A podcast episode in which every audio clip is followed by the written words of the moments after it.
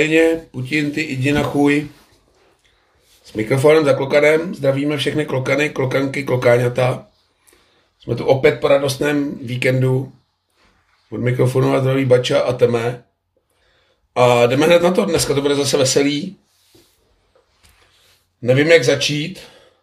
Asi začnu klasicky nějakým bodmotem nebo oslým můstkem. Vzpomněl jsem si napěchovaná Holešovická arena v playoff zápase Sparta Litvínov viděla jeden z nejlepších a nejhezčích momentů playoff, kdy se Robert Kysela rozjel na bránu a naprosto neskutečným způsobem překonal golmana Břízu, pak jel s okejkou, kde měl jméno Břízy napsanýho.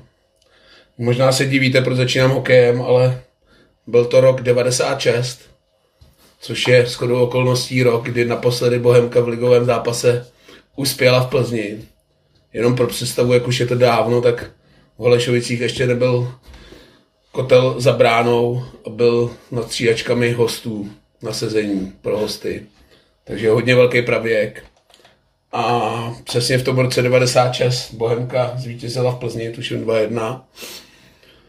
Takže dlouhá doba, jak už jsme tady říkali, trenér Veselý se stává bořitelem mýtů a negativních sérií Bohemce. Po vítězství v Liberci přišlo i dlouholeté prolomení šňůry v Plzni. Takže o tom se dneska budeme bavit z Veselá. No a ve Fortuna Lize jde hodně do tujího. Hodně velká nepohoda, zejména v realizačním týmu Slávě. O tom si asi řekneme. V hajzlu jsou Baník, Zlín, Tepláky. Tam taky úplně nepanuje pohoda. O tom se můžeme bavit. Probereme se asi Martina Fila, to byla taková lahutková událost víkendu. Dáme rychlovku. no, takže bude to hodně, jdeme na to hned z začátku. Bohemka Plzeň, ty vole, báli jsme se toho zápasu. No tak za prvý jsme se toho báli, za druhý jsme říkali, ten dostaneme kouř, protože nejhorší možná situace je, když jdeš do štruncáků s tím, že Plzeň musí. To je, myslím, že i jako týmy s větším jménem, než má Bohemka, tak z téhle situace má jako strach. Ještě k tomu ten nás decimovaný kádr, ještě podpořený tím, že nemohl nastoupit jedla v bráně. A Aleš Čermák. O, ten, ten by asi s tím koněrem podle mě nenastoupil ani tak že už jsme asi šetřili na tu repre pauzu, aby si to neurval. Trenér Veselý to zmiňoval, že už mohl být na Pardubice, ale tím, že nemohl hrát Plzně, tak si říkal, že už to nechají do té repre pauzy dojít, aby byl pak v klidu na klíčový zápas se Slováckem. Ale to přebíjáme. Já nevím, jak, jít, jak ten zápas uchopit, protože jsem ještě v euforii. Tak já to trochu navedu. Eh, neměli jsme u toho zápasu žádný velký očekávání. Řekněme si úplně na rovinu, že první poločas nás přesně v tomhle obrázku jako utvrdil. Hele, na druhou stranu já jsem si říkal, je hezky, bylo už teplo, konečně to připomínalo jarní počasí. Plzeň docela v křeči, Bohemka má nahráno. Jsem docela i rád, že se letos nebudeme účastnit těch sraček o ten sestup, protože i přituhuje v tom rozhodcovském boju, takže letos můžeme být úplně v klidu, takže jsem si říkal, hele, je hezky teplo, vlak jede hodinu, krásný výjezd, užijeme si fotbal, můžeme tam hrát úplně v klidu, když tam prohrajeme, asi se nic neděje. Ale my jsme tam vyhráli. Neuvěřitelný, jo. Tady budeme asi trošku jako hopsat, že nepadá úplně chronologicky. Jako první poločas Plzeň za mě jednoznačně lepší ve všech směrech. Na druhou stranu já jsem si trochu vzpomněla ten zápas Liberce, kdy vlastně Bohemka taky v prvním poločase byla jako dost pasivní, hrála to poměrně z hlubokého bloku a vlastně čekala, co ten soupeř udělá. Prostě nechala ho trochu vybláznit, tak jako si zahrajte, co potřebujete a v druhé půlce začneme hrát my. Jenomže ten rozdíl tady byl v tom, že Plzeň dokázala být se štěstím, ale dát gól. Ale já bych paradoxně řekl, že jsme do toho zápasu úplně nestoupili špatně. Zmiňoval se Liberec, kde jsem říkal, že to byl téměř dokonalý venkovní výkon. Tak tady to byl tak takový venkovní začátek. Asi tam je trošku nervozita. Přece jenom Plzeň patří do té velké trojky, není to úplně slabý soupeř, nejedeš tam asi s tím, že na 100% si přesvědčený o tom, že vyhraješ. Ale tady na rozdíl toho Liberce jsme se asi nechali zatlačit trochu moc. Bylo to asi zapříčení tím, že ta Plzeň fakt musela a docela do toho vlítli, ale zase, že by měli jednu šanci za druhou, to mi jako nepřišlo, že by nás nějak jako válcovali. Ne, to ne, ale držení míče bylo, já nevím, 75% na straně Plzně, což jako je velký, eh, velký rozdíl. A hlavně ten kádr Plzně je prostě jako kvalitou jinde než eh, kádr Liberce. Logicky, že jo.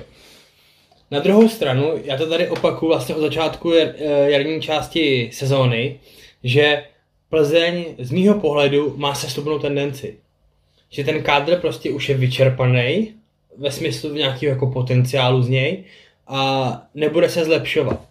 A za posledních deset let, kdy Plzeň se vlastně dostala na nějaký, to řekněme, výslun českého fotbalu, tak tenhle moment byla situace, kdy uhrát nějaký body na domácím hřišti Plzně byla ta šance největší.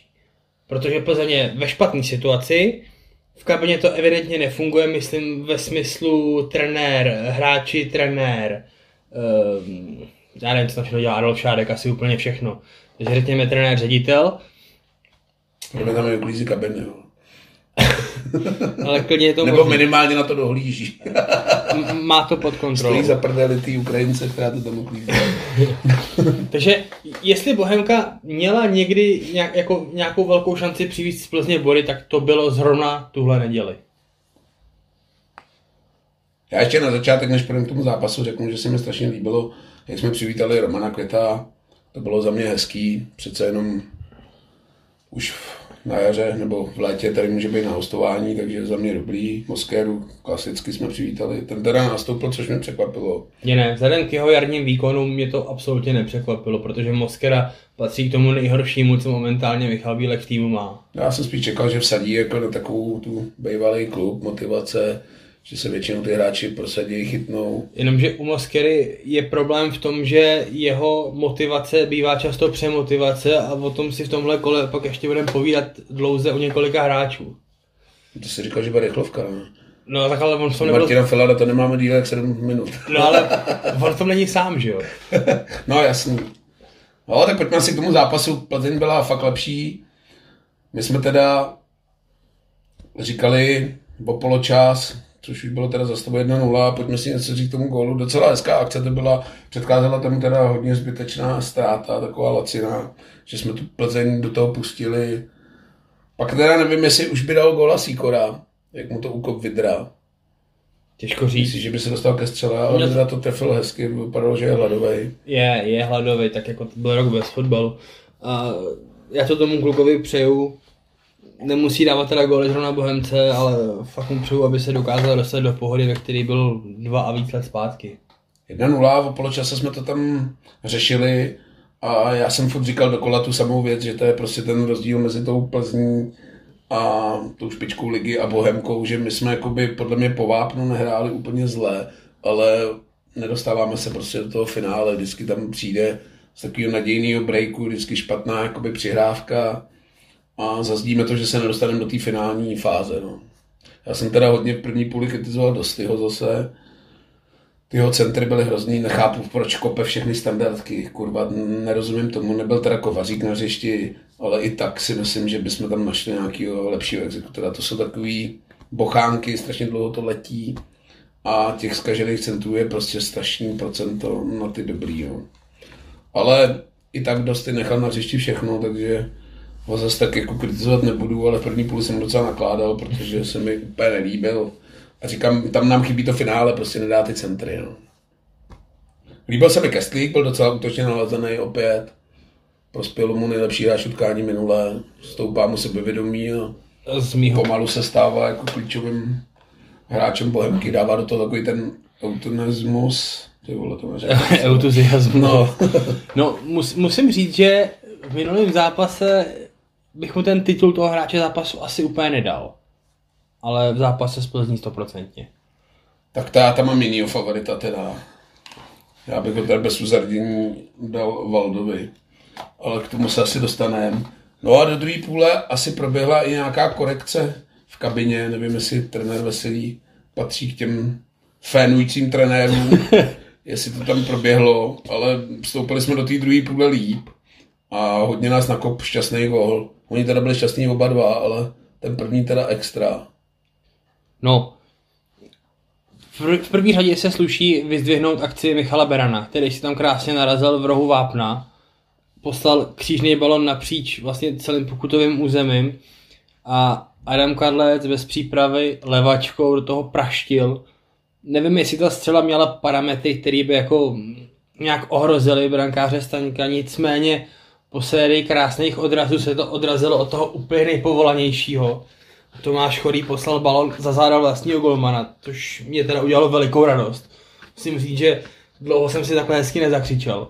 Obzvlášť u golu Chorýho. No, hele, musím říct, že jako asi, asi není fér, který bych to přál víc. Jako. Já to měl teda přiblblý, protože jsem byl zrovna ve frontě na klobásu a sledovali jsme to na mobilu, takže tam je to o minutu a půl spožděný, takže kotel už slavil a my teprve koukali na Berana, jak to dává na vápno.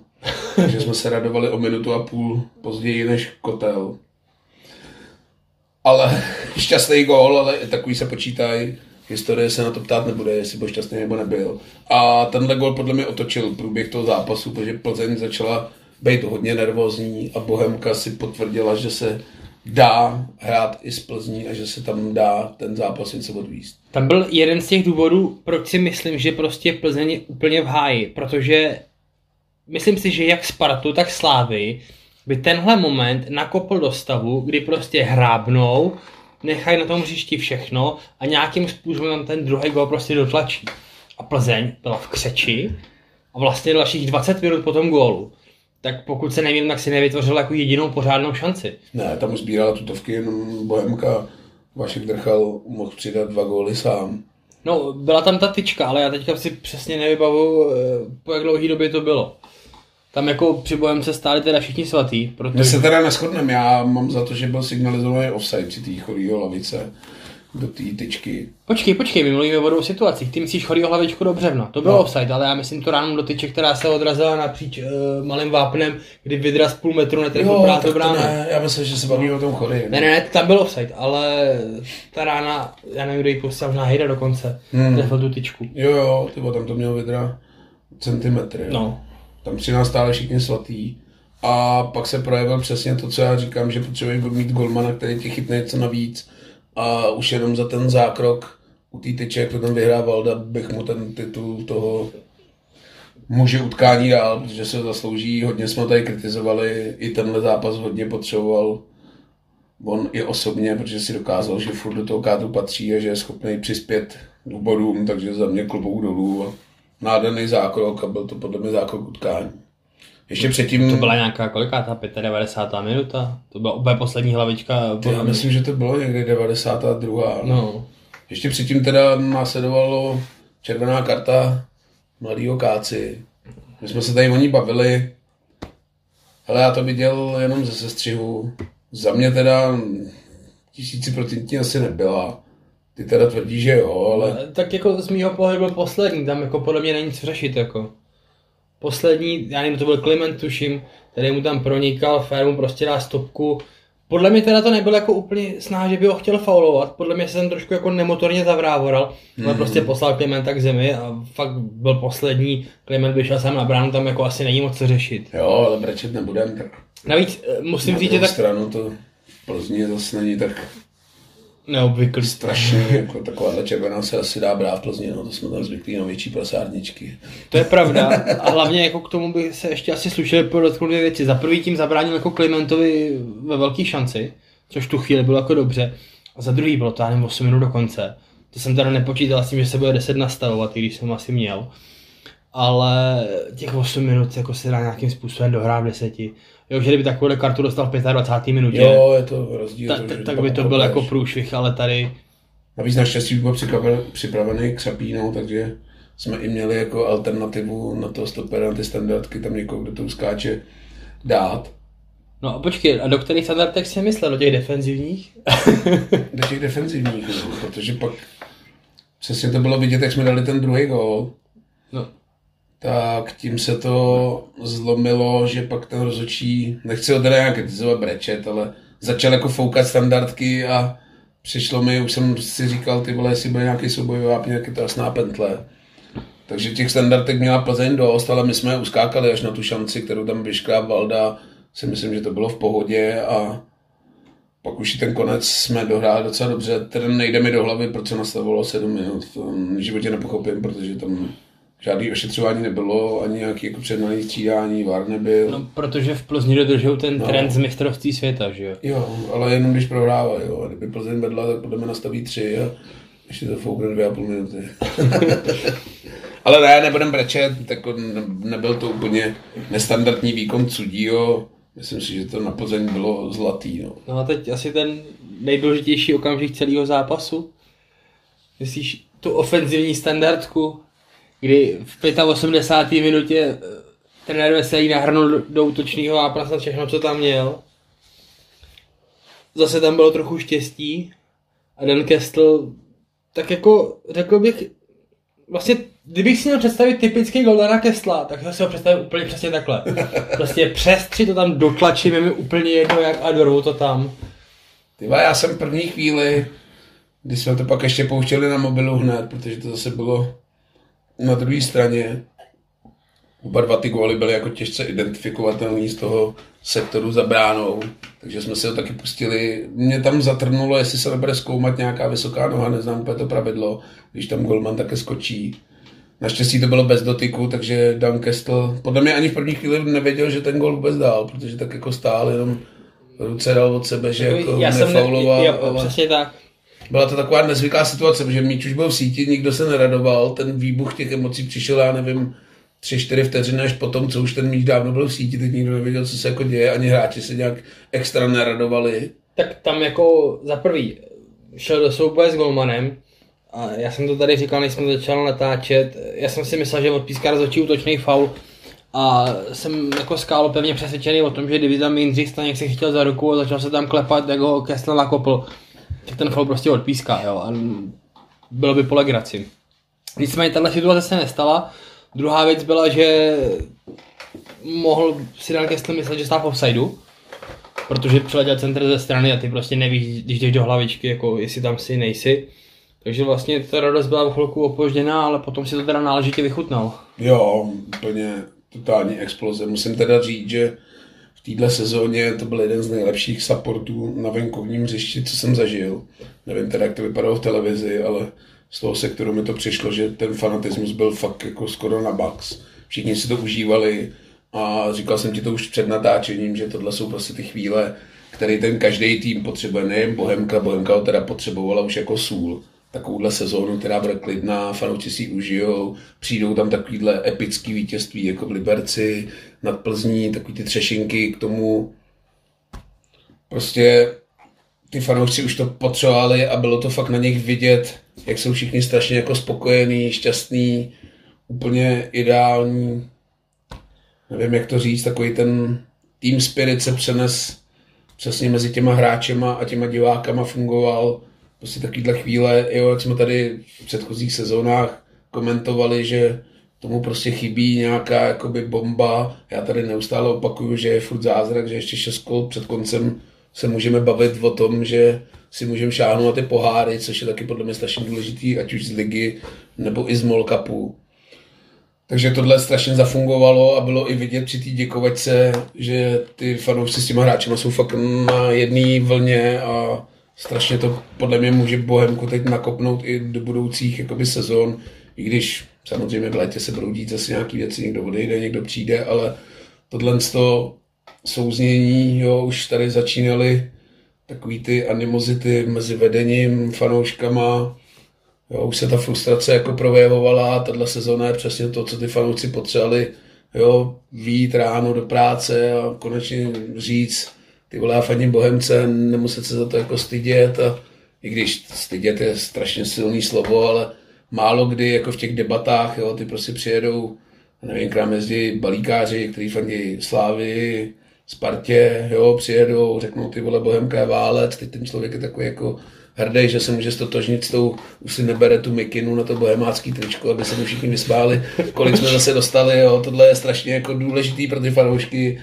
i pro mě, i pro ty mladý fanoušky, já to vidím na dětech, že konečně můžu jít do školy a říct, ale já faním Bohemce a všichni řeknou, ty vole, jste vyhráli v Plzni, to válec. Jo, strašně důležitý podle mě okamžik, který může zase Bohemku nakopnout dál a za mě super, jako support byl fakt výborný, zelený pláštěnky, ačkoliv nepršelo, bylo hezky, vypadalo to podle mě i v televizi hezky, co jsem viděl nějaký videa. Říkám, teď to pojďme jenom dokončit ve zbytku sezóny, máme finále poháru 5. dubna, dneska jsem kupoval lísky, docela ubejvají, takže kdo se chce zúčastnit, určitě přijďte, vyšla nám v tříci televize, že to posunuli z té nesmyslný 17. hodiny, což mi vůbec hlava nebere, na tu osmou. Jo, a letos se prostě zázraky dějou a proč bychom zrovna nemohli vyhrát Fedenu, no. Vyhráli jsme v Liberci po 20 letech, po 20 letech v Plzni. Tady se asi sluší říct, že pod tím letím vším je podepsaný trenér Jaroslav Veselý, který pravidelně opakuje, že všude kam jede, tak jezdí vyhrát.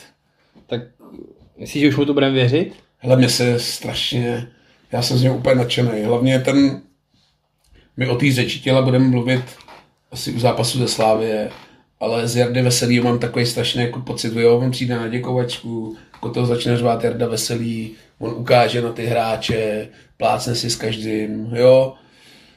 Úplně kontrast oproti třeba Martinovi Haškovi, tam to úplně bije do očí, jo. To bylo furt, já jsem tohle, já jsem tamto, jo. Když se vyhrálo, tak všechno byla jeho zásluha, když se prohrálo, tak všechno, jo, tady přijde Jarda Veselý, ty vole, my vyhrajeme po 30 letech v Plzni a on řekne, ty vole, že v poločas byl nespokojený, protože první půli jsme vystřelili dvakrát na bránu, že se mu to nelíbilo, strašně dobrý pocit mám z těch jeho hodnocení, dává to hlavu a patu a říkám, povedlo se mu i stmali ten tým, podle mě i s těma hráčema si myslím, že mluví, že každý ví, jako na čem je, kdo hraje, kdo jakou má úlohu, ačkoliv jsme tady řešili třeba Vojtu Nováka, což se mi moc nelíbí, ale funguje to, tak proč mu do toho kecat?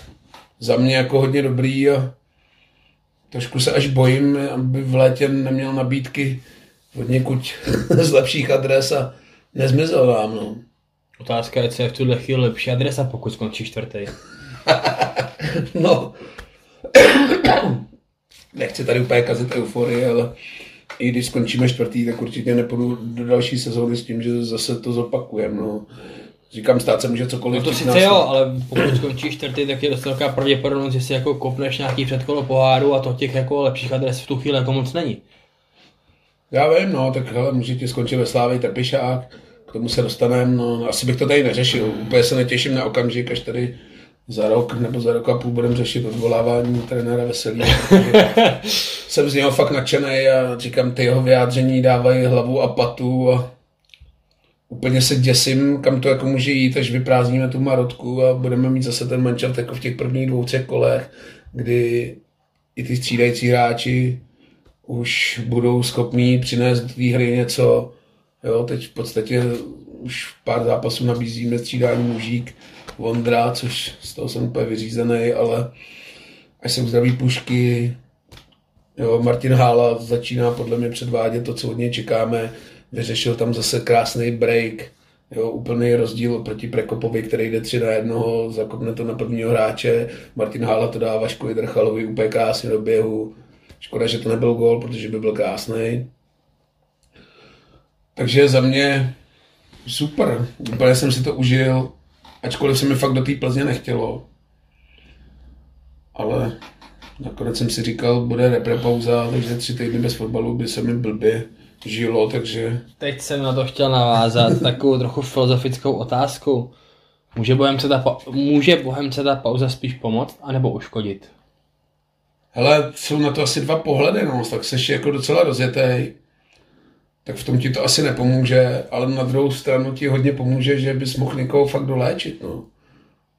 Podle mě určitě se vrátí Čermius, nevím, jak je na tom pušky, a v tomhle nám to asi může jedině pomoct, no. Asi... A navíc ta reprepauza je vždycky jako lepší, když jdeš po takovéhle sérii vítězství, že si jako užiješ, máš nějaký dny volna, v klidu potrénuješ, ta nálada v tom manšaftu asi bude úplně dobrá, nebo nevím, proč by měla být špatná, takže si myslím, že tomhle ti ta pauza Jo, budeme to možná řešit zase u té Slávie, že jsi prostě v prdeli, je tam takový dusno, teď ještě 15 hráčů odjede na repre pauzu, trénuješ tam deseti férama, to ti asi nepřidá úplně, no, ale v téhle v situaci, ve které je Bohemka, si myslím, že ti to asi uškodit nemůže. Po repre pauze čekají Bohemku asi dva klíčové zápasy, takže by bylo fajn, kdyby dokázala aspoň část těch marodů dostat do nějakého funkčního stavu, protože to bude pak jako extrémně náročný týden. Já tam teda vidím tři klíčové zápasy. Nevím, co do toho počítáš. No, Slovácko bude určitě jeden z klíčových zápasů. Slovácko a pohár se Poprvé sláví. šestku pohár a pak myslím máme Sigmu, což bude taky v té šestce asi důležitý zápas. Uh, jako z tohohle pohledu, já jsem to bral tak, že se Slováckem vlastně je to přímá konfrontace o ten čtvrtý flag, protože Slovácko sice máš na něj tři body náskok, ale Slovácko je zápas mínus Jabloncem, což neznamená, že v tom Jablonci vyhraje, ale může se, může se stát a ty vlastně tady máš nějakou šanci zanulovat No, když řekneme Slovácko doma, tak si myslím, že ta šestka už bude hodně blízko. Nechci říkat, že už hotová, protože ta tabulka je vyrovnaná, ale teď se to tam trošku dělí. A to Slovácko bude hodně důležitý zápas. No. Doufám, že se poučíme z toho zápasu se Spartou, kdy jsme šli ve strašné euforii. Téměř všichni byli přesvědčeni o tom, že ji porazíme, že půjdeme na Slovácko, že Slovácko není úplně špatný tým. Venku jsou možná ještě nebezpečnější než doma. Ale na Slovácko nám to jde, sekli jsme je u nich dvakrát v poháru. Možná to bude paradoxně přijít, že nám to budou chtít vrátit. A bude to podle mě dobrý zápas, bude to šláger kola, si myslím. A všichni určitě doražte, vyprodejme dělíček, protože ty hráči si to fakt letos zaslouží, protože hrajou srdcem a je fakt radost se na Bohemku letos koukat. Ty výkony jsou sebevědomí a jdeme se zatím. Ještě připomenu statistiku, že i po přepočtu na dvoubodový zápasy v letošní sezóně Bohemka získala venku nejvíc bodů v historii. Což teda je neuvěřitelný na to, že jsme vždycky venku byli jedni z nejbídnějších týmů. Je to daný tou typologií toho mužstva, nebo ty vole, čím to je? Jo, já si myslím, že do jistý míry určitě. Protože prostě, Jaký breakový tým? jo, vyloženě, kdy- když se podíváš na těch, já nevím, 6-7 hráčů, který máš dopředu, tak eh, je to Matoušek, je to Prekop, je to Hála, je to Vašek Drechal, to je jako podle mě nejklíčovější jako hráč do tady toho systému. A mohl bych jako vyjmenovat další, prostě máš dopředu tyhle ty jakoby dynamické typy, myslím si, že to je jako zcela určitě záměr, že ten Nerveselý to takhle vlastně chtěl postavit a do toho máš tu variabilitu, že prostě Pušky je trochu jiný typ hráče, ale zase jako kreativní, technický, prostě platný v něčem jiným. A tohle to prostě tady ten mix jako může fungovat. Hraješ nějaký obraný systém, který ti vychází. Byť třeba musím říct, že eh, v zápase s Plzní mě překvapilo, že nehrál Adam Jánoš. To musím říct, že jako jsem docela zíral. Hmm. Asi největší překvapení sestavy. No, z mýho pohledu to byl jako dost riskantní tah. Já nevím, jak je na tom dotrénovaný, jestli měl tu virózu, protože o Adamovi se mluvilo, že ten náročný program na něm zanechal jako stopy v souvislosti s tou virózou, že byl jako fyzicky docela vyčerpaný, tak nevím, jestli tam nedal Pepu díky tomu, ale Pepa, musím říct, odehrál výborný zápas v jeho letech. Dneska ráno na žurnálu úplně žasli, jak v těchto letech může předvádět takovýhle fyzický výkony. Pepa to odehrál přehledem, byl to prostě takový ten jeho zápas, kdy nebyl vůbec vidět, což je super, protože tam neměl ty skažené přihrávky a souboje, což na defenzivního záložníka je vždycky podle mě nejlepší, když není vidět. Takže za mě Pepa klobouk dolů a musíme ho taky pochválit, jsme ho tady furt drbali, nebo drbali, my k němu máme respekt, je to srdcář, legenda Bohemky, ale už ty výkony nebyly takový, ale v Plzni proti třetímu manšaftu ligy výborný výkon, klobouk dolů. Výborný výkon, ale zase se tady dostaneme zpátky k nějakému tomu porovnání. Já jsem ho tady jako velmi kritizoval po zápase se Spartou. A tady se ukázal ten rozdíl, že prostě záloha Sparty se středem uh, Sadílek Kairinen, tak byla úplně jinak dynamická, než střed zálohy Plzně, byť už hrál Lukáš Kalvach, tak stejně prostě ten, ten střed pole Plzně byl tak statický, že vlastně neměla šanci nějakým způsobem rychle překombinovat eh, ten střed pole Bohemky. No je to podle mě zásadní problém té Plzně, protože nezachytili úplně si myslím ten trend a i ta stoperská dvojice Lukáš Hejda, nevím, kde je ten druhý. A Luděk Pernica. Luděk Pernica už tak je spíš takový jako baruka jo, jo. s proti těm hráčům. Je to pak vidět, jak je tam pak Vašek drchal, trhal na kusy těma dvouma, třema útočnýma akcema. Není to tak dynamický, no je to taková ta bílková škola, Říkám, mně ta Plzeň přijde, že všichni říkají, že je teď v prdeli, ale mně přijde, že jdou tak jak podobně, akorát dřív měli takový to štěstíčko, nebo štěstíčko, ono tomu musíš jít naproti, ale že ty zápasy, které se takhle vyvíjely, tak prostě pak ke konci z nějaký standardky nebo z něčeho urvali na těch 2-1 a prostě teď už se to vyčerpalo a už to neurvávají a asi tam taky nebude úplně dobrá nálada. No. Pojďme si říct, že pro Plzeň je to celkem stěžení a docela kurevský rozdíl si být druhý, první nebo třetí, protože tam jde, nechci teda malovat nějak čerta na zeď, ale skoro o existenci toho klubu, že pokud se jako nepodaří poháry a investor, tak to Lojza bude mít hodně. No víceméně je to stejná situace jako před rokem. Nevím, jestli už splatil těch 150 míčů, co si půjčil, ale asi jo. No, jestli to, jestli to nesplátil z těch peněz za Ligu mistrů, tak nevím. ale asi bude muset znovu jít k nějakému lichvářovi si minimálně 200 míčů půjčit, protože tohle asi bez poháru jen tak neufinancuje. No. Bude to zajímavý, co se bude dít v Plzni. Co trenér Bílek? Ještě na závěr tohle plzeňského představení. Jo. Dotrénuje sezónu? No můj typ je, že jo. Můj typ je, že Bílek dotrénuje sezónu a to z jednoho jediného důvodu. Pokud chce Adolf Šádek sehnat, říkejme tomu, investora pro svůj klub, tak si nemůže dovolit instalovat novýho trenéra třeba s dvouletou smlouvou, aby prostě ten investor předpokládám, že bude chtít mít v tom klubu svoje lidi. Jo, a Michalu Bílkovi končí po sezóně smlouva. To, že můj uh, Adolf Šárek neprodlouží, je podle mě jako daná věc. Tutovka.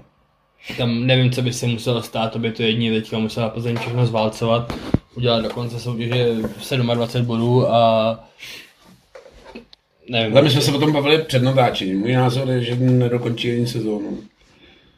A to z jednoho prostého důvodu, protože tady jde fakt jako v obytí a nebytí Plzně. Nevím, jak jsou, nevidím do toho, jak jsou daleko ty jednání s těma investorama, ale evidentně se to nějak moc neposouvá, protože to by nějaký zprávy už byly.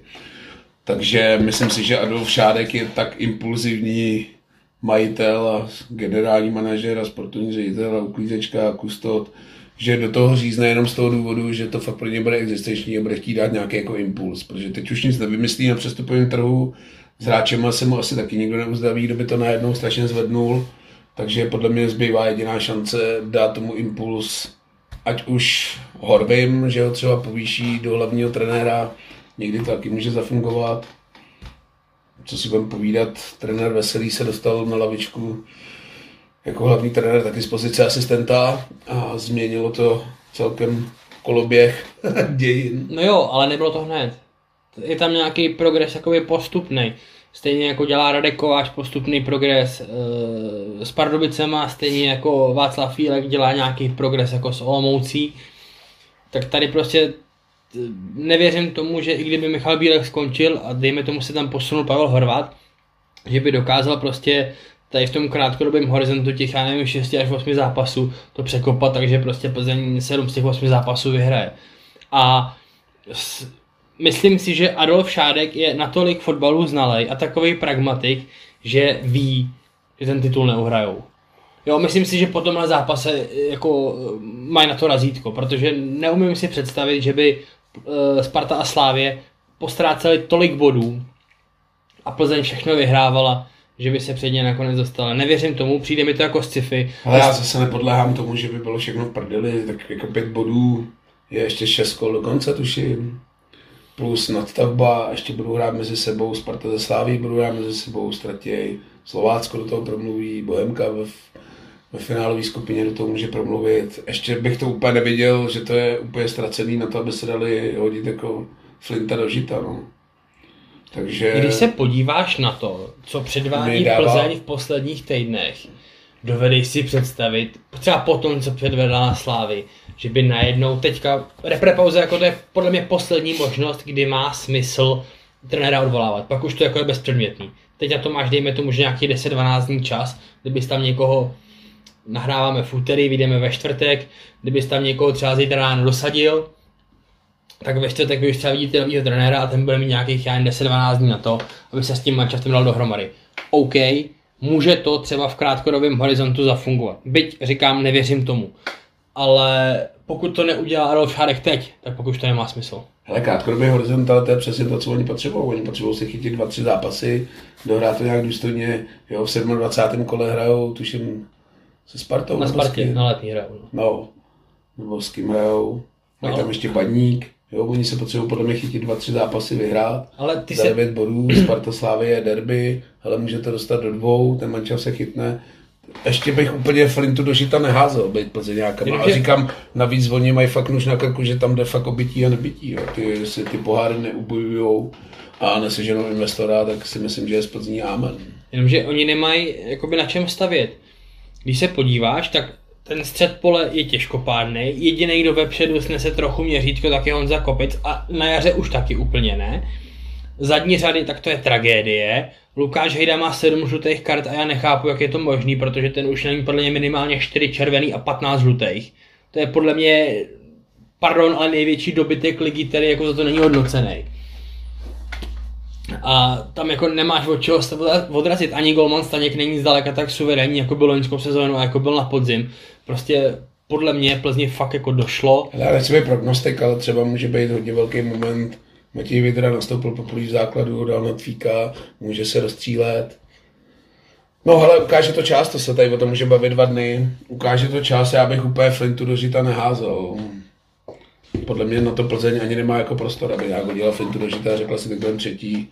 Protože tam jako není kde co získat, tam ani nemáš jako koho prodat. Podle mě mimo Staníka tam na přestupovém trhu není jako žádný zajímavý hráč, který by mohl za nějaký jako. Pl- Plzeň nemá prodejný zboží, na kterém by vydělal, ale tam takový hráč není. Řekněme si, že v tuhle chvíli jako nejlépe prodejný hráč by byl asi Roman Kejta, který by ale Plzeň dostala to samé, co za něj poslala do Bohemky, takže tam jako nějaký zhodnocení, nějaká nějaký zisk prostě peněz jakoby za přestupy není možný. No, asi Staněk, no, ale za golmany zase nelítají takový přestupový částky. No ale Staněk má taky jako v tuhle chvíli na podzim, že ukázal se v lize mistrů a tak dále. Teď taky zdaleka nemá jako takovou cenu, jakou by měl třeba před půl rokem. A Plzeň není jako ve fázi, kdyby jí spasili 4 miliony euro, jako to je... Neříkám, že by nepomohli, ale nespasili. No, není to úplně jednoduchý pro Plzeň. Neříkám, že jim to přeju nebo nepřeju, ale tak taky někdy museli, no. Někdo tam i říkal, že jim nejvíc chybí Roman s Dášou. v téhle sezóně. I když on to asi Lojza umí, i když asi ne tak dobře, ale taky si myslím, že úplně nebude amatér na tomhle poli. No, aby to asi nezabrušoval. Ani jsem si nevšiml, jestli vyrazil za nepříznivého stavu na svoje tradiční kolečko mezi střídačky. Trošku pozlobit čtvrtýho rozhodčího a dát hlavnímu najevo, že tam je. Přiznám si, že jsem si ten závěr užíval docela filfory, takže jsem to ani nezaznamenal. Ale pojďme už do tohle zápasu. Bohemka výborně, jen tak dál. Tři body z Plzně, co víc jako chtít. No, a to byl oslý můstek dalšímu manšaftu v depresi. Což je určitě Baník Ostrava. Kdyby asi před sezónou Chacharu někdo řekl, že Českou před koncem budou 6 bodů od posledního místa, tak by se asi za břicho popadali ve Stodolní. Ale je tomu tak? Baník chrupnul Budějovicích. Já bych to charakterizoval jednou větou. Baník je v prdeli. No a tam se chytí čeho? No, já myslím, že Baník má dost podobný problém jako Plzeň. Ten kádr je, řekněme, průměrný, spíš podprůměrný. Nefungují ti tam nějaký základní principy, nemáš se o co opřít, tvoji nejzkušenější hráči dělají chyby ať už je to golman Laštůvka třeba, a nezvládáš zápasy, který by si kvalitou zvládat měl, i když tvoje kvalita není kdo ví jaká, tak prostě zápasy zrovna třeba s českýma Budějcema musíš prostě vyhrát. Stejná otázka. Kdo trénuje Hapal sezónu? No, Zapeklitý. tohle je těžká otázka. Popravdě, já si myslím, že ano, ale mám na to úplně stejný názor, jako má redaktor sportu Honza Vacek, který tvrdí, že tam Pavel Hapa zůstane jenom proto, aby vedení baníku nebylo za kokoty, že dvakrát odvolávají trenéra v jedné sezóně. Já vím, no, ale musí přijít ta chvíle, kdy si řekneš, ty vole, radši budu za kokota, než vole jezdí příští rok vole do Drnovic. To už je na majitelu Brabce. Ne, tam je to ještě zapeklitý v tom, že vlastně první úkon Luďka Mikloška jako to sportovního ředitele bylo, že odvolal trenéra Vrbu a instaloval Hapala, takže asi by se to zase mu dá trošku větší šanci. Nevím, jak si to tam vyhodnocují. No, já nevím, jestli jsme se tady o tom možná minule bavili, tak já budu jako stručný v tom. Problém je, že Pavel Hapal byl určený jako trenér baníku už vlastně před nástupem Pavla Vrby. Jenomže to bylo v tandemu s Radkem Kováčem. A ten tandem dohromady dával nějaký smysl. Hapal je ten typ trenéra, prostě, který dělá kabinu, plácnu třeba jako má dobrý standardky a tak dál. A Kováč je prostě progresivní trenér moderního typu, který se snaží jít jako s dobou, má nějaký svůj styl, v Pardubicích to vidíme už poměrně docela zřetelně, co chce hrát a tahle kombinace dohromady by mohla fungovat. Jenomže to by z toho vypadal ten článek, který ti dělá nějakou tu herní nadstavbu, najednou tam máš toho Pavla Hapala, který má třeba dobrý standardky, třeba umí udělat kabinu, ale neposouvá ten manšaft herně výkonnostně nikam dál. To znamená, že Baník tou eskapádou s Pavlem Vrbou nejenom, že projebal půl roku, ale ještě projebal možnost jako mít kvalitní trenérský tandem. Já to navážu teda, řeknu jenom dvě věci k Hapalovi. Za prvý, já jsem teda upřímně v šoku z jeho pozápasových vystoupení, jak tady hodnotím Jardu Veselýho, že to dává hlavu a patu. Tak u trenéra Hapala jsem vždycky úplně v šoku, jak úplně v klidu tam řekneme, my se z toho dostaneme, to bude v pohodě příští zápas, tak z toho jsem úplně v prdeli. A za druhý, být trenérem Hapalem, tak vůbec neotvírám fóra, Facebooky a jakýkoliv diskuze, protože já, kdybych si jako trenér po tři- půl roce v baníku přečet, že fanoušci s láskou vzpomínají na trenéra Vrbu, tak si koupím lístek na Bolt Tower ve Vítkovicích a skočím dolů. No, tak já teďka nevím to z hlavy, ale myslím si, že v tuhle chvíli už má Pavel Vrba lepší procentuální úspěšnost než Pavel Hapal. Ty vole, no. Tak z deprese se přesuneme zase do euforie, ve který určitě jsou hráči Sparty, kteří jsou teď teda na Spartu až neuvěřitelný vlně. V Hradci Králové 0-2. Zápas teda hezký, do červené karty se na to i dalo koukat. 20 minut. Hradec na Spartu docela vlítnul, začal hrát takovou tu jejich hru, ty souboje, dorážet ty hráče, Sparta z toho byla celkem prdeli. Dali i góla, byl to teda offside, ale hezky to trefil Vašulín. A nevím, ta červená karta asi klíčový zápas, teda klíčový okamžik zápasu. 100%. Byla to červená? Uh, jo. Za mě jo, protože prostě, pardon, prostě na půlce do souboje takhle na stojnou nohu nemůžeš přiletět. Jo, uvidíme tam pak ještě, nebo budeme se bavit ještě o jednom pacientovi, ten to jako koronoval, ale tohle prostě, možná to bylo z přemíry snahy, já netvrdím, že chtěl prostě Kajrena zlámat, nemyslím si to, ale prostě vletěl tam do něj, No mě to bylo nešťastný, on si dal ten balon na dlouhou nohu, pak už ho chtěl vypíchnout, dokonce ho i hrál. Nevím, já na první dobrou jsem si říkal červená, když jsem to viděl znova, což asi viděl i VAR, tak jsem upřímně čekal, že do toho zasáhne, protože tam nebyla noha nahoře, podrážkou nešel, trefilo spíš stehnem, tak jsem si říkal, na druhou stranu jsem, nevím, jak by to bylo, je to takový hypotetický, ale myslím si, že kdyby za to dal žlutou, že by mu určitě VAR nedoporučil červenou, protože to nebylo zase tak zjevný ovlivnění té hry.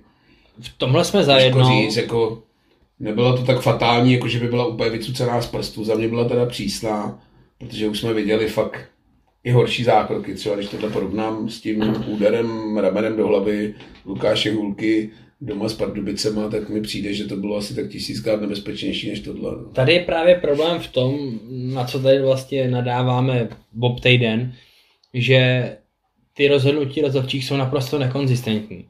Že jedno je to tak, po druhé je to jinak a po třetí ještě úplně jinak.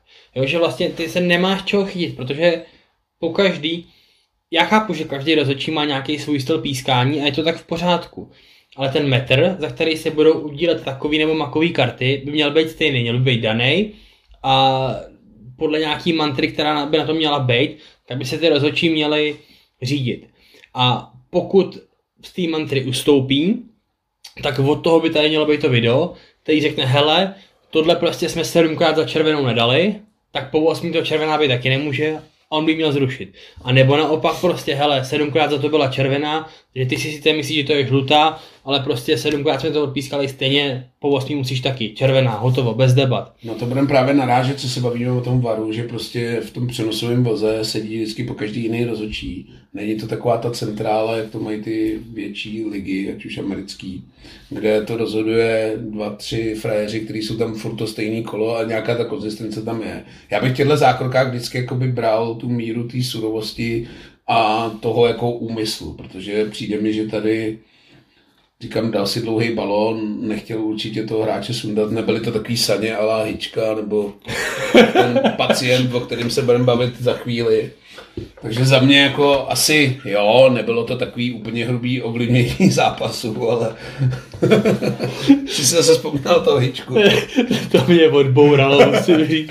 Hičkovi sáně to je jako moment sezóny pro mě v tuhle chvíli. Takže by vždycky bral jako v potaz tu míru té surovosti a to, že toho hráče chci zranit, což tady bylo jako vidět, že tam ani z procenta jako nenaznačovalo, že by to hráče zraně chtěl, že by do něj taky chtěl jít. No, prostě si předko balón, chtěl ještě vybojovat do koncových zasah. No. Asi červená, jo, nebylo to hrubý ovlivnění zápasu, takže... Blbý je to, že úmysl se hrozně špatně prokazuje.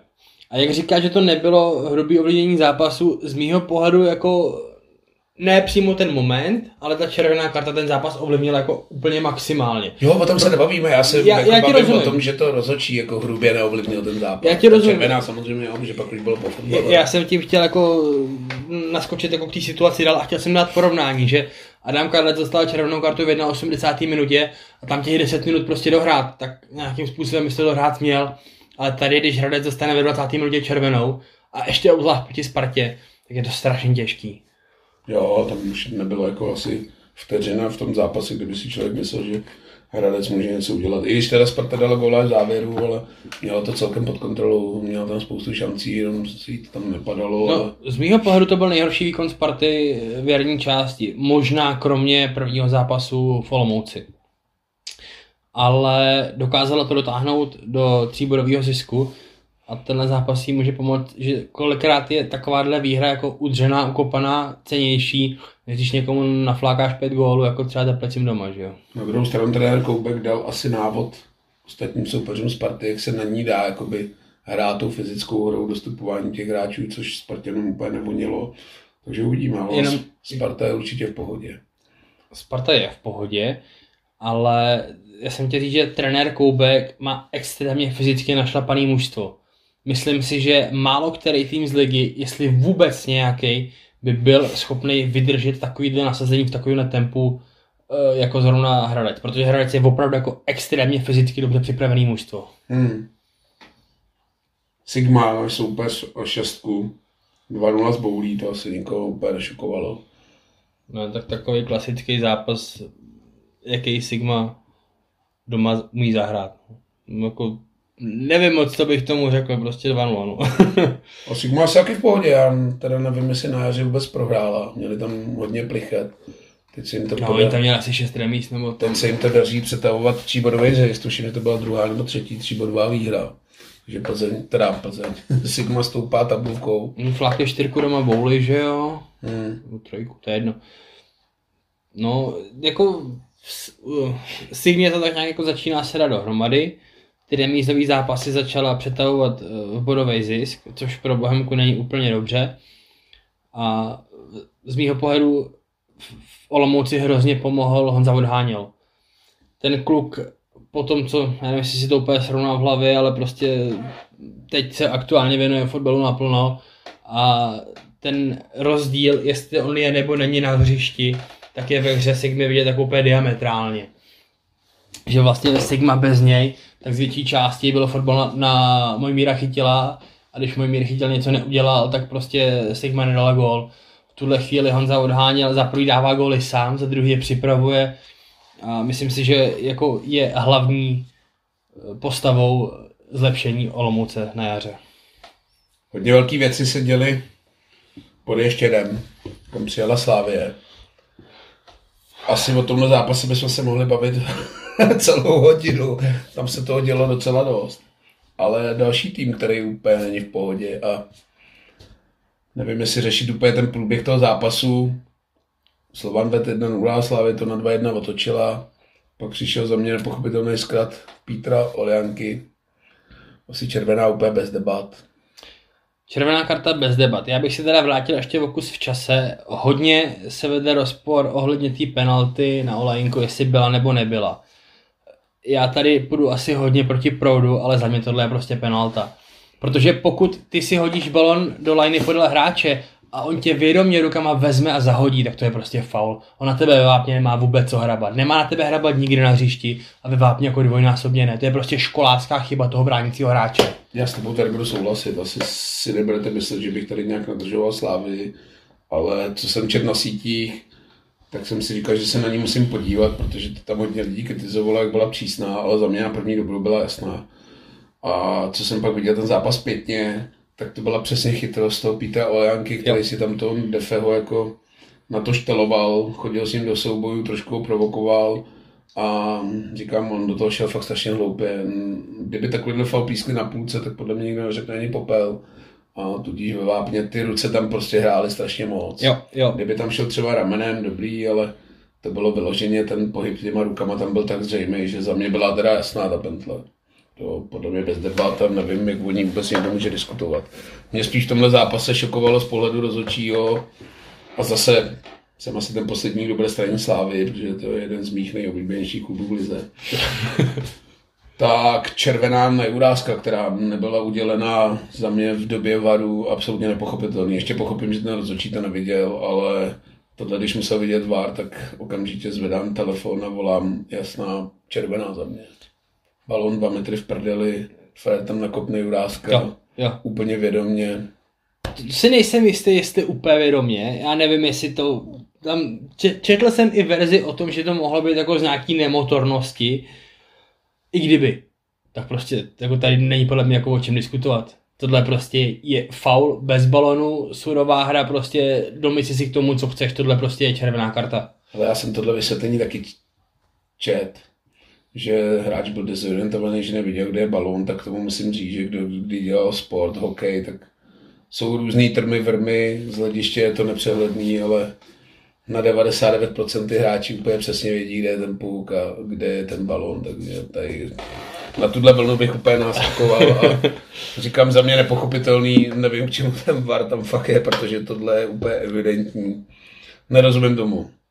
No, Petr Oleanka, já jsem si první chvíli říkal, že to, protože pojďme si říct zase, ty vole, já dneska tady budu asi prohlášený za největšího slávistu, ale Petr Ojanka, sympatiák, nikdy takovýhle skat neměl.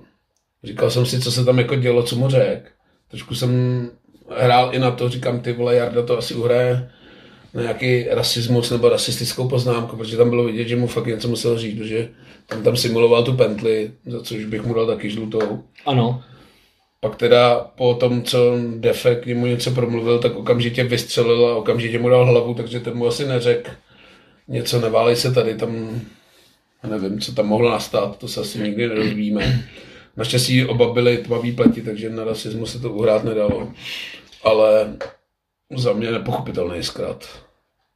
Hodně překvapivý. Hodně překvapivý a zrovna u Ola Engy, který je takový jako jde do všeho po hlavě, jasně, ale nikdy jsem ho neviděl v žádném takovémhle jako výbuchu, jako že by předvedl nějaký takovýhle teatrální výstup, prostě někdo... Ne, neměl to tady ty no. kontroverze, neměl, za mě to sympatiák, mám ho docela i rád.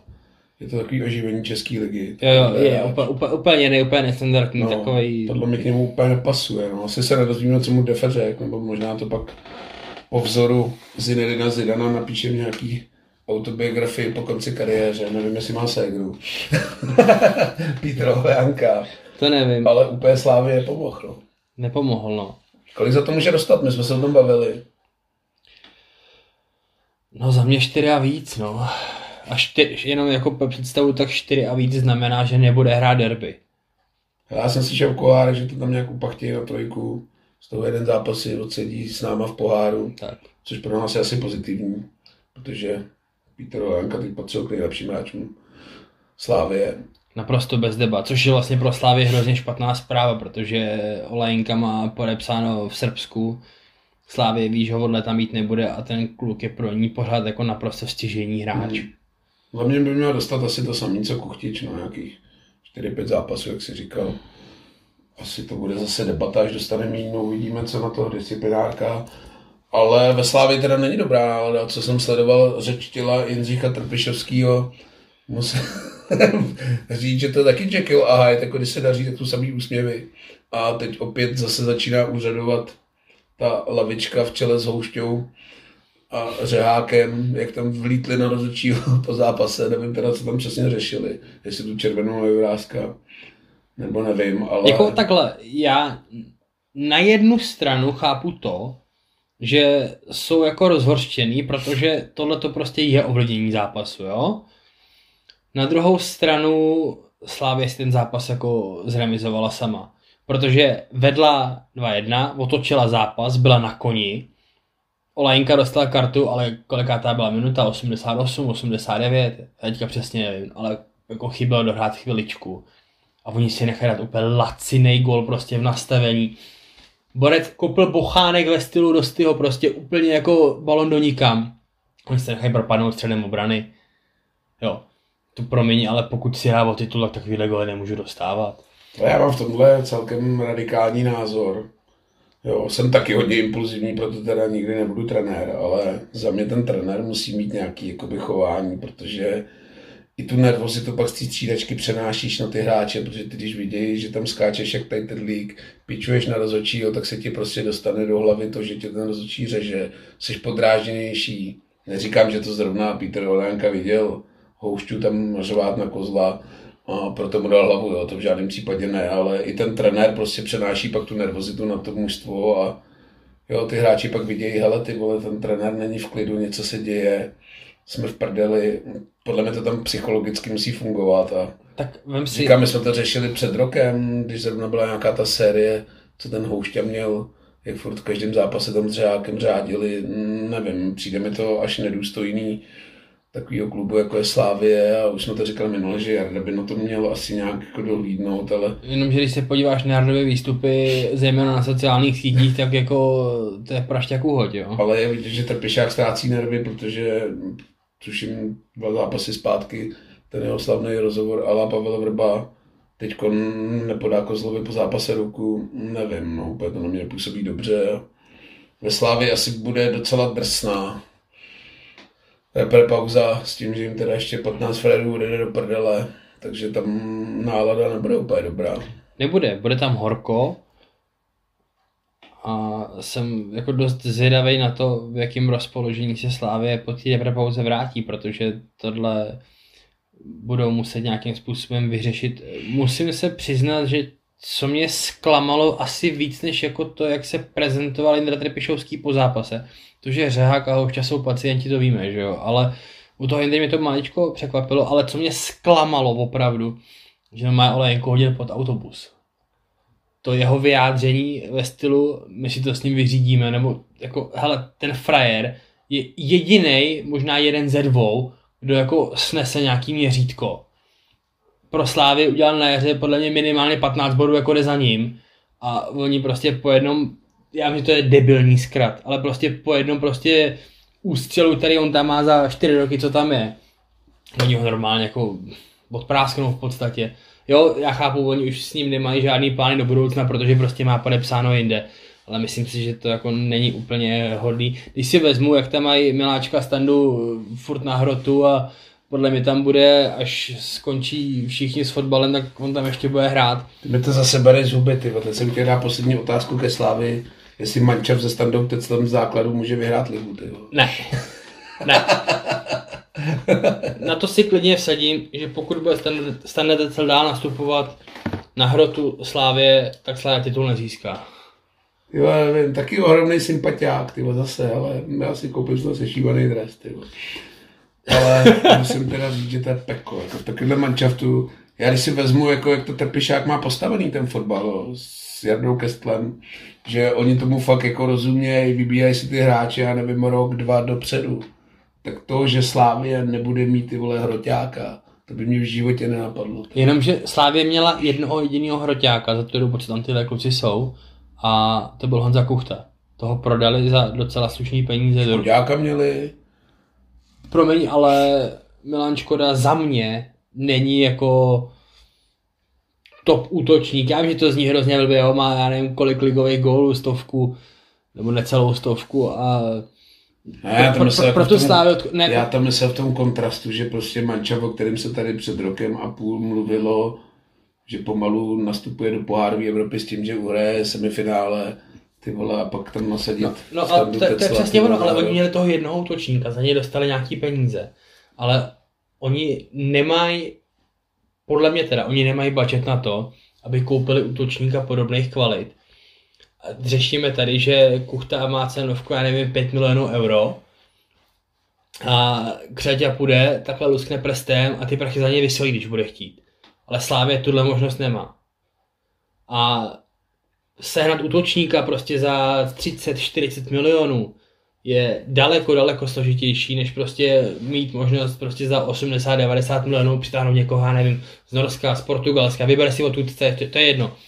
Ale v Čechách prostě, koho by si skoupil? V Čechách byly podle mě dva útočníci, který by, dejme tomu, mohli fungovat ve Slávii.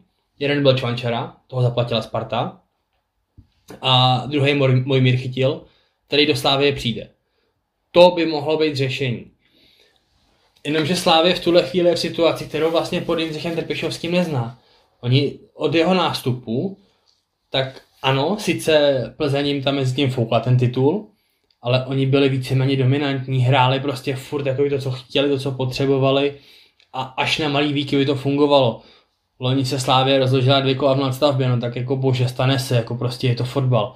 Ale teď je Slávě vlastně rozložená od začátku jara a nemá to žádnou, jako, žádný zlepšující se trend, byť já furt věřím v to, že Slávě se dokáže zlepšit a bude mít na rozdíl od Plzně nějakou vzestupnou tendenci, tak zatím to na to úplně nevypadá.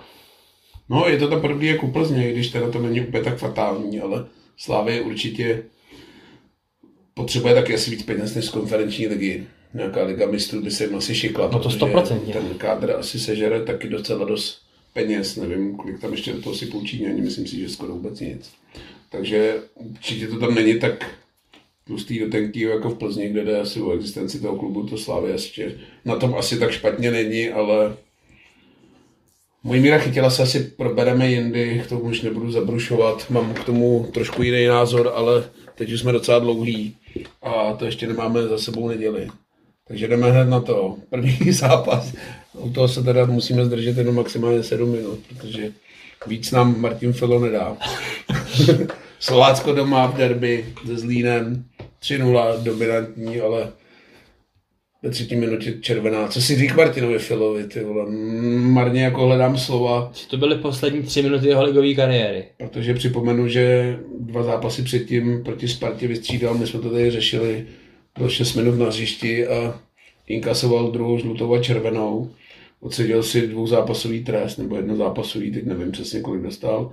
Zase ten Zlín tolik nesleduju, ale nastoupil teď proti Slovácku v derby a ve druhé minutě nebo ve třetí inkasoval červenou, asi červená bez debat. No to, to, tady úplně. Jestli to jsme, jako, jestli, ano, jestli jsme spekulovali nad tím, jestli zápase Hradec Sparta červená, ano nebo ne, tak tady jako úplně bez debat.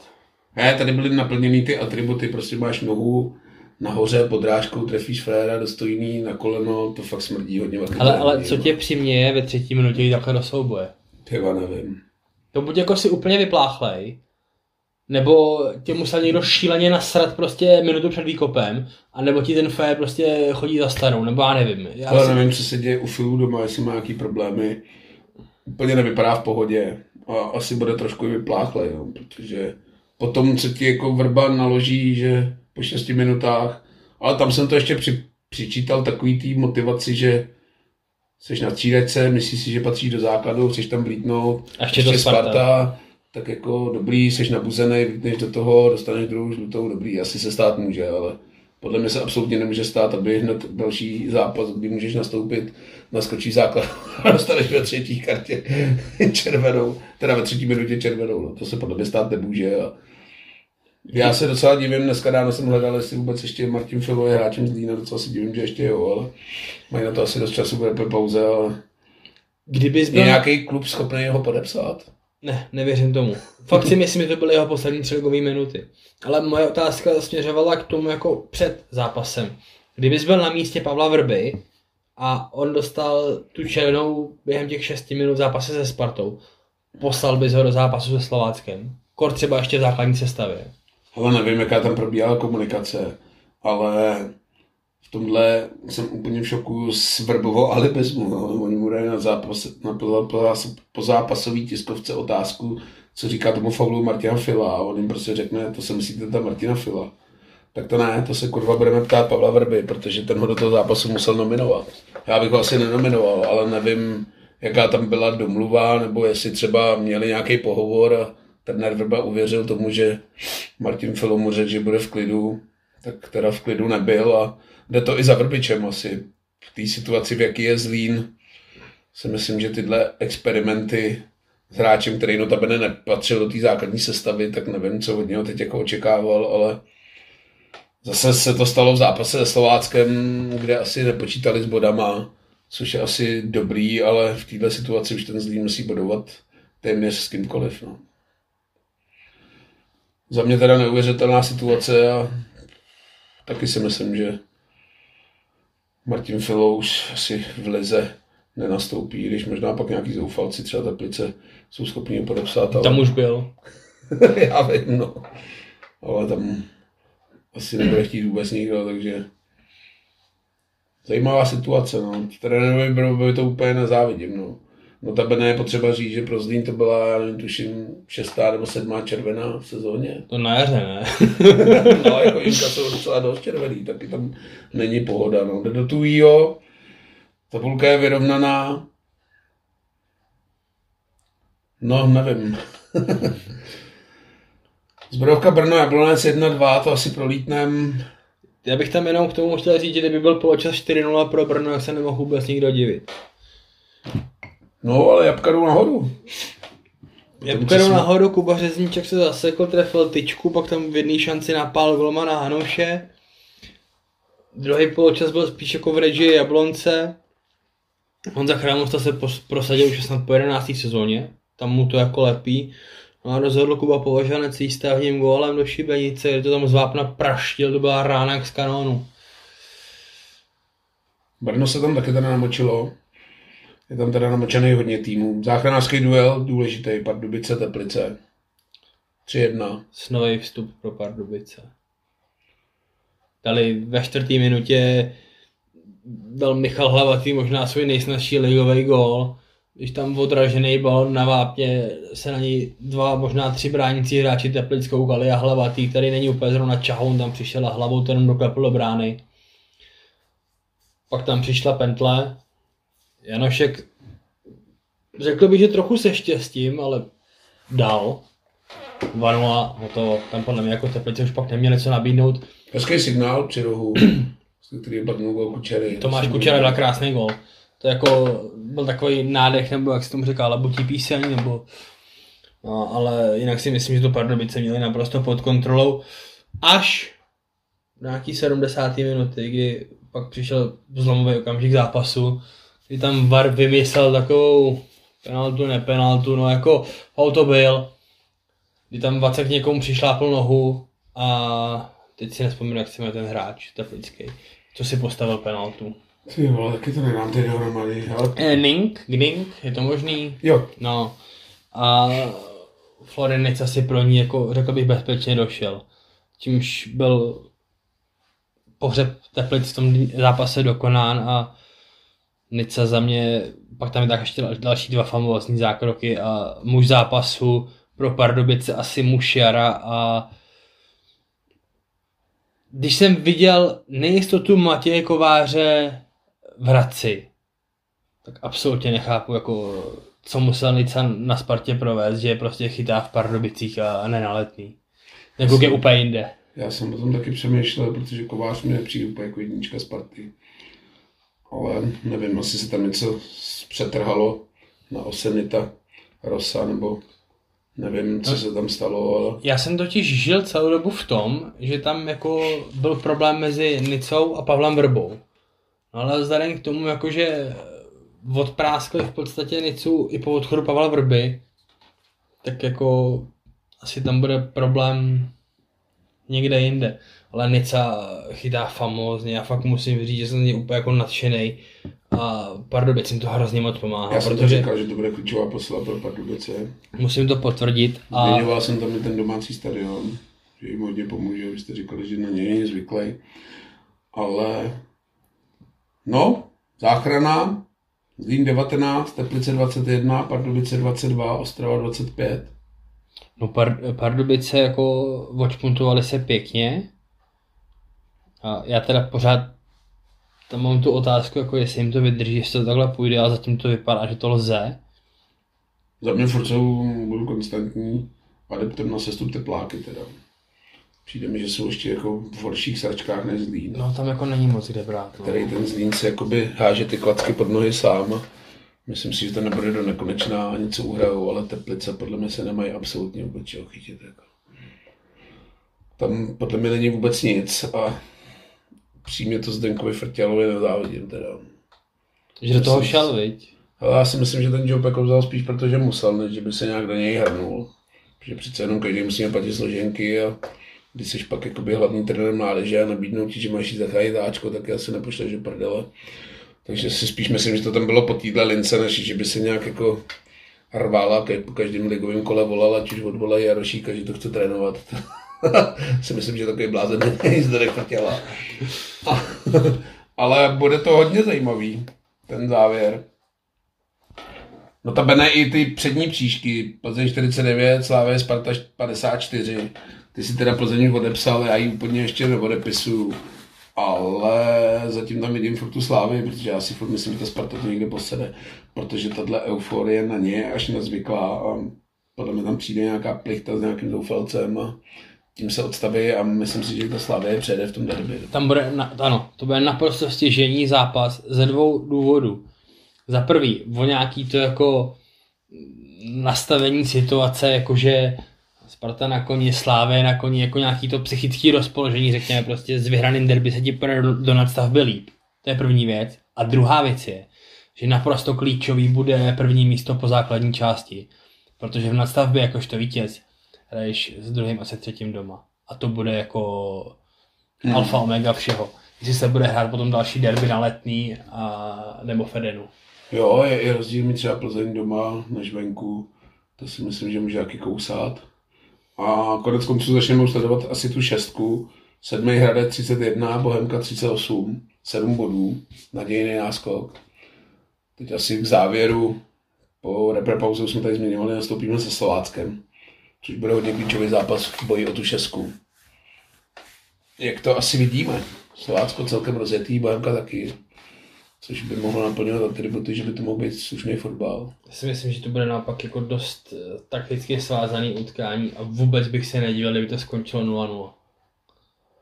Protože ani, ani jedno z těch mužstev nebude chtít prohrát. Tohle je tak velký zápas a pro Bohemku velký a pro Slovácko důležitý, takhle to řeknu. Já nevím, jestli dám nějaký tip, protože vůbec netuším, ale nepohled bych tomu zápase ani remízou, ačkoliv je to takový přizisácký doma, ale myslím si, že plichta by pro nás byla dobrá. Ale, ale Jarda a... chodí vždycky vyhrát. Jo, to se mi na něm líbí, ale já to vidím z fanouškovského hlediska z mýho, že bych jako ani plichtou nepohrd. Že by byla pro nás podle mě dobrá. A jestli mám typovat, tak neřeknu skóre, ale řeknu, že vyhraje ten, kdo dá první gol. Co to je typ? Říkám, já si myslím, že to bude málo gólů a 0-0 by mě jako nepřekvapilo. Nevím teda, jestli to pak stihneme po té repre natočit ještě před tím pohárem. Protože připomínám, že pak ve středu hrajeme 5. dubna ve 2015 na Slávy. Možná to stihneme natočit, ale určitě nestihneme vít. To si myslím, že je nereálný. Možná, že jo, kdybychom se nějak rozumně v úterý sešli, tak to ještě by to, ale to bude asi dlouhý díl, protože bude opět okénko Jardy Šilhavýho. jo, tak teď mu asi udělá radost kabinová fotka po El Clasico, kdy Robert Lewandowski měl trošku krvavou nohu. Možná Jarda Šilhavý vzývá fotbalové bohy, aby nastoupil. Ale já se teda přiznám, že rapper asi vynechám tenhle týden, protože ta nominace úplně nemám chuť jako někde bouřit a fandit Čvančarovi, takže možná když bude na lávce, tak si to pustím. Ale... Krásný závěr. No, je to takový, neměl by to asi fotbalový fanoušek říkat před zápasem repre, ale já to takhle mám, že si to přenáším z té ligy a prostě když jsou mi ty hráči nesympatický, tak nejsem schopný jim fandit ani za repre. No. Myslím si, že asi zdaleka nejsi sám. Asi tak, no. Tyvo, tak jsme byli dost dlouhý, no ale on si to zase ten výsledek jako zasloužil, no. Tak to asi ukončíme pozitivně, přijďte na Slovácko, vyprodejme Ďulíček, hráči si to fakt zasloužej. A hlavně kurva vyprodejme sektor na Slávy. Máme tam tisícovku míst, takže nevím, který jiný zápas už by to mohl vyprodat než semifinále Cupu. A jak už tady končím každý týden teď, což je hodně pozitivní, to už se mi asi nikdy nestane, tak furt jednou rukou se dotýkáme evropských pohárů, což je zase super, že jsme si to o týden prodloužili a opět můžeme týden žít v tom, že jsme na pohárových příčkách. Už si rezervuješ letenky do Baku? Jo, jo, hola letadlo, podle mě to hola zbrojní pod kontrolou, takže... Škoda, že nepojedeme do Goodison Parku, ale... Myslíš jako na Championship? To asi oželím. Dobrý, tak od mikrofonu a zdraví Bača. A teme. Mějte se.